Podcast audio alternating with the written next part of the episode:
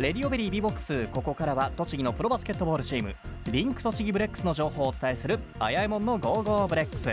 今週も RADIO BERRY のブレックス応援団長井出あやえアナウンサー。よろしくお願いします。はいよろしくお願いします。今日お迎えしたのはリンク栃木ブレックスのバスケ普及担当。ザッキーの愛称で子供たちから大人気の尾崎ひろみさんです。よろしくお願いします。よろしくお願いします。よろしくお願いします。見てくださいスタジオの前すごい方に来ていただいてますよ。たくさんの方に。はいすごいですね。宮城県からも。宮城の方からも？はい。来ていただいてるんですか？すごいです選手じゃないのにこれだけの人気っていうのがね すごいことだと思います。で子供たちからもねすごい親しまれてて、あの子供たちからの人気？うん。ブレッキーかザッキーか。そうですよね本当にねそれくらい大人気なんですけどもマスコットキャラクターと肩を並べる人気ですからえね、え今日もねたくさん小さな子も来てくれていますが、えー今初めてザッキーの声を聞く方のためにどんなお仕事をされているのかザッキー教えてもらってもいいでしょうか？はいえー、といろんな学校にあのバスケットボールを教えに行く練習法も行ったりですとかあとは、えー昨年からスクールの方もやってますのでスクールの指導者として、えーいろんなあのバスケットボールの普及活動を頑張ってます。まさにバスケ普及担当という言葉にぴったりな方なんですけれども、はい。ではですね今回もザッキーに10の質問を用意してみました。直感で答えてください、はい。イエスかノーかでも OK です、はい。ではいきますよ。まず1番バスケットを始めたのはいつですか？えー、と小学校の5年生ぐらいですかね。はい、ということは17年8年くらい続けていることになりますよね、はい2番身長を教えてください、198センチです。はい、え3番高い身長で損をしたのはどんな時ですか？そうですね。じ、えー自動販売機の上の汚れがちょっと見見えて悲しくなるっていうところですかね。普通の人は見えないですからね上の方まで。4番逆にラッキーだったことは？そんな自動販売機の上に100円玉が乗っていた時です、ね、見つめったにけたんですないですよそんなこと。そうそうですね。なんで乗っちゃったんでしょうかね。5番今の仕事にやりがいを感じていますか？イエス6番バスケ部の練習訪問やバスケットスクールを始めていますが始める前と今とでは子どもたちに対するイメージは変わりましたか、イエスうん、7番自分自身にも変化があったと思いますか、イエスうん、楽しさ難しさやりがい何が一番大きいですか？選べないです。お じゃあ次の質問。9番。正直ブレッキーよりも自分ザッキーの方が人気があると思う。もちろんです。最後10番。試合会場でウェーブマンになっている時の気持ちを一言で言ってください。一言で、えーもっとみんな立ってくれと。ということで10の質問答えていただきました。ユーに気になるものありましたか？改めてですね身長あの選手はプロフィールがね、はオフィシャルホームページにも載ってるんですけれどもザッキー高いなと思ってたんですけれどもい。くつだったっけなって確かに前回来た時もねちらって聞いたなと思うんですけど、はい。改めて198って聞いてでかいですね本当にね高いですよね。あの試合会場でユニフォームを着ていてその背番号が198番。そうですね。身長なんですよね、はい。あの自動販売機の上に乗っているねお金見つけた時の いいですね。そういうラッキーなことって、そうですね。なかなかないですからね他の人はね。はいでも取っていいものかちょっと迷うところなんですけど。で結局は？いや交番に届きます。あはい。ちなみにあの小さい頃から小さい頃から大きかったんですかっていう表現も変なんですけど あの若い頃から子供の頃から背は高い方だったんですか？そうですね。小1で135中1で170ぐらい。で高1で190ぐらいじゃあ中学校高校時代は特に女の先生とかだともう身長では勝ってるわけですよね、そうですね、うん、クラスの中でも常に後ろをキープ並んだら、そうなんですけど中1だけはい、後ろから2番目になったんですよ。そのも1回もっときりですけど。高い友達がいたんですね。もう1センチ2センチの差なんですけど。へー。あの背が高くなりたいって思ってる子供はいっぱいいると思うんですよ。はいどうしたら高くなるんですかね？えっ、といっぱいうん。寝てください。たくさん寝てましたやっぱり。そうですね。小学校の頃はもう9時に寝て7時まで起きなかったので。健康的。で朝に、えー牛乳を。欠かさず飲んでた。そうですね、まあ、そんなに量は飲んでないんですけど。うんうんううん。んまあ何かの参考になったかもしれませんね。はい。ぜひあの今バスケ部でね頑張っている皆さんうん。参考にしてみてください、夜更かししないと。そうですね。大事ですね。さてそんなザッキーなんですけれども初めはプレイヤーでしたが病気になってしまって現在はスタッフとしてバスケに関わっています。でバスケ部の練習訪問やバスケ教室スタートしてからどれくらい経ってますか？えっと練習訪問を始めたのはチームができた年なのではい。2年前ぐらいですね、でえっ、とスクールに関しては今年、えー昨年から昨年からやってます。はい。はい。えっとミニあのバスケも含めてバスケ部の練習訪問なんですけども2年間やっているとなると結構な数訪問してるんじゃないでしょうかね。そうですね。えっ、と2年間やって大体75回、そんなに、はい。もうシーズン中もシーズンオフもね通年でやってますもんね。そうですね、うん。うんあのーブレックスの試合会場に行くと本当にたくさんの子どもたちが毎回いて中にはですねジャージを着ているバスケ部らしい子どもたちもたくさんいるんですよね。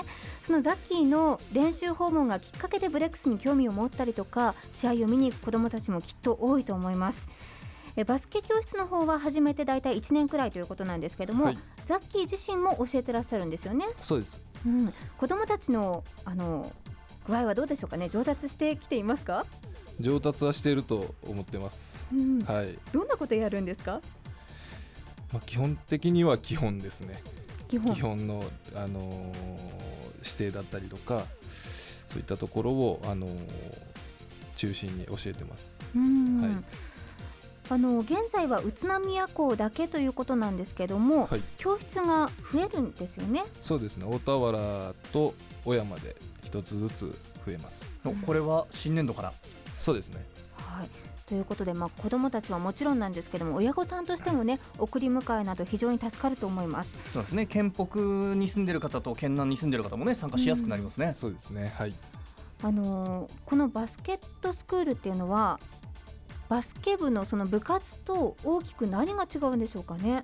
どういった子が習ってる子多いんでしょうか？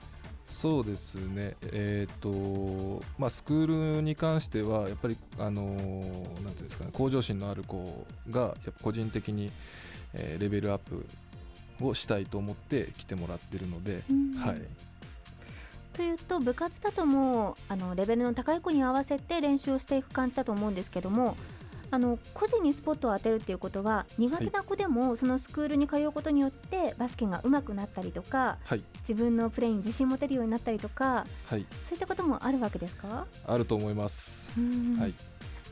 あの実はですねゆうに、うん。私もこのスクール見学に行ったことがあるんですけども子どもたちに将来の夢を聞いてみたら、はいみんな男女ともにバスケット選手って答えたんですよ。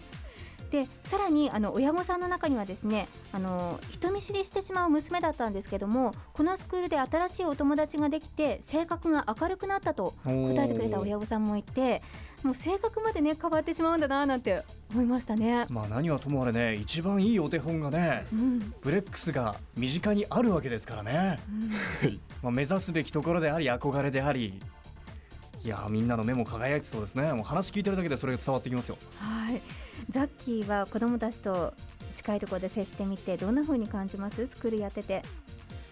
そうですね。やっぱりあのうまくなりたいっていう気持ちがあのすごい出ててやっぱこちらとしても教えがいがあるんですけど、うん。まあ、たまにちょっとおしゃべりがね多い時も あるんですが、はい。はい。まあ、でもあの真面目にやってくれてるんですごいあのやっててよかったなと思いますね。あの2年目に突入するわけですけども、はい。将来的にどういうことを目標に頑張っていきますかザッキー？将来的にですか、うんうん。そうですね。やっぱこの、あのースクールに通ってる子どもたちが、まあ、中学高校大学社会人ともうバスケットで活躍できるような選手を育てたいなと思うのとあとはまあスクールも、あのー今地域が限定されてるんですけど、まあ、はい。県内各地でできるように、あのーどんどん広げていけたらなと思います。このバスケスクール宇都宮大田原小山の3校で現在生徒募集中となっています。はい。応募の締め切りが今週の木曜日。あ結構迫ってますね。あさってまで。そうなんです。なので気になった方はブレックスのホームページ早めにチェックよろしくお願いします。